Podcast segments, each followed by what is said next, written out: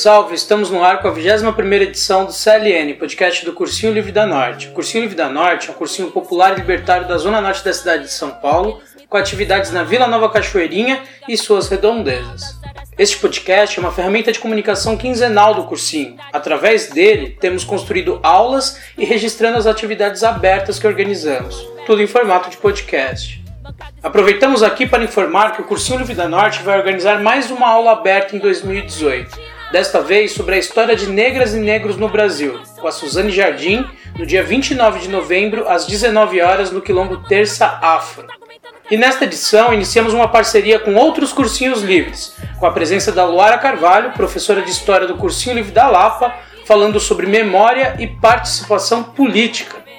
Lembramos também que o Enem está chegando. Bora manter a calma, revisar o local da prova, se alimentar e se hidratar bem no dia. Mais sobre o cursinho no Facebook barra Cursinho Livre da Norte. Acesso a outras edições no seu agregador de podcast favorito e no desobediênciasonora.milharal.org.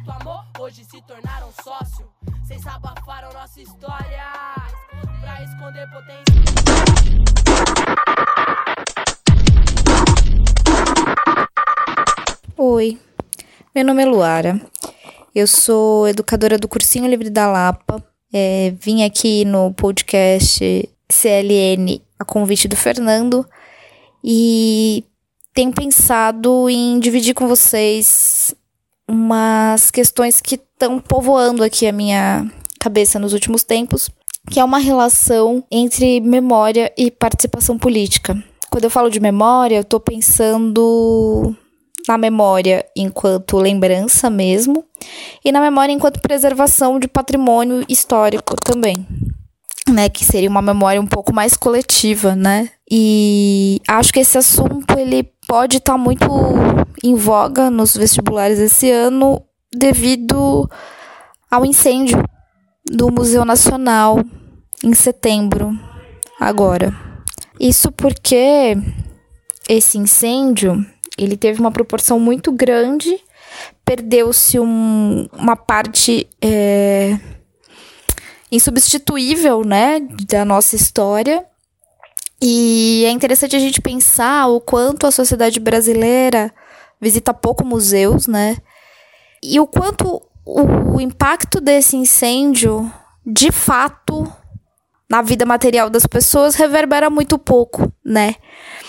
Mas se a gente for parar para pensar em termos de construção de, de narrativas, de identidades, de conceitos relacionados ao que, ao que somos enquanto sociedade, é, perdeu-se muito, né? Em termos de pesquisa, em termos de. Enfim, de uma série de, de questões que são questões que, de alguma maneira, permeiam a nossa identidade também, né? E aí, pensando que a sociedade brasileira é uma sociedade que visita pouco museus, a gente pode pensar por que isso também acontece, né? E, e o como isso está relacionado também com esse pouco investimento, tanto em educação quanto em cultura.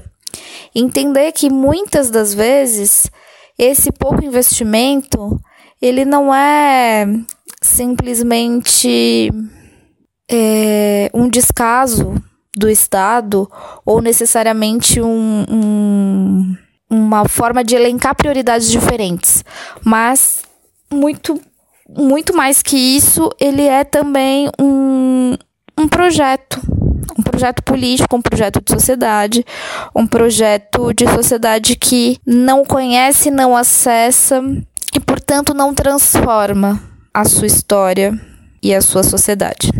Né? É uma ótima forma de não mudar as coisas é não conhecer de onde elas vêm, né?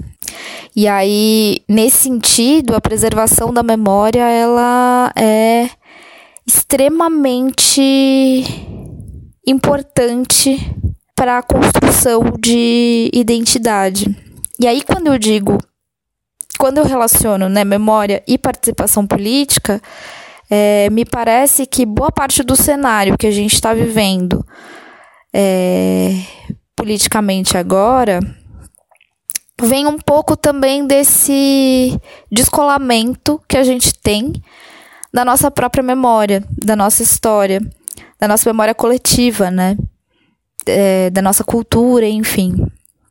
No sentido de que é, quando a gente vê um cenário em que as pessoas estão bradando pelo fascismo, em que as pessoas estão bradando é, a favor da morte de minorias, é, do genocídio de populações, estão é, bradando pela volta da ditadura militar, a gente percebe que as pessoas estão é, trabalhando mais numa chave de apagamento dessas memórias do que de superação, né?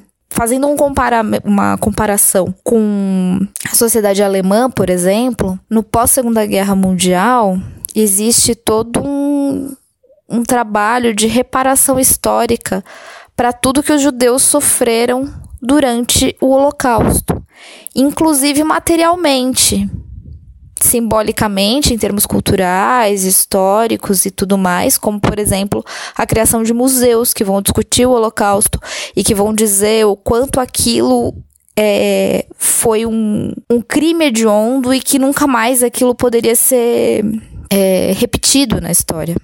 No sentido de, quando a gente lembra do tamanho da violência das coisas, a gente trabalha para que ela não aconteça mais, né? Então, por exemplo, quando a sociedade brasileira abole a escravidão, não existe nenhuma medida de inclusão desses ex-escravizados na sociedade. E isso é uma consequência que a gente vive até hoje né, de marginalização, de segregação, de racismo, enfim, são consequências de um processo histórico que foi feito sem responsabilizar o Estado, sem responsabilizar os brancos que estavam escravizando, sem responsabilizar absolutamente ninguém. A mesma coisa acontece na abertura política pós-ditadura, né? Todas as pessoas, os militares que executaram torturas não foram penalizados por isso. Pelo contrário, né? Sofreram, foram anistiados, né? Enfim, não sofreram nenhuma sanção com relação ao que tinham feito. É, então é um jeito de pensar a nossa história que entendendo que a nossa constituição enquanto sociedade é de não responsabilização pelas mazelas sociais causadas pelas elites, pelos militares, pelos brancos, né, no caso da escravidão, enfim, né, pelos de cima.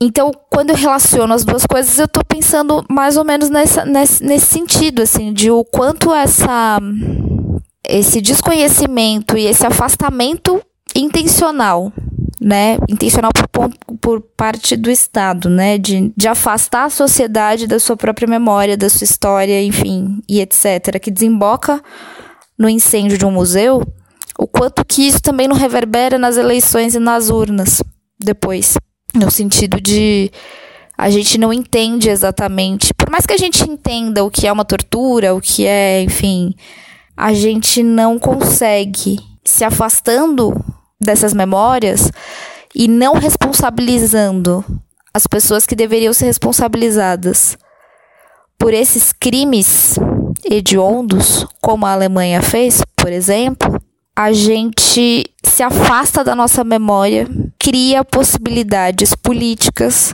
de repetir erros ou não necessariamente de repetir, mas de desejar que esses, esses períodos sombrios e essas mazelas que a nossa sociedade carrega se perpetuem.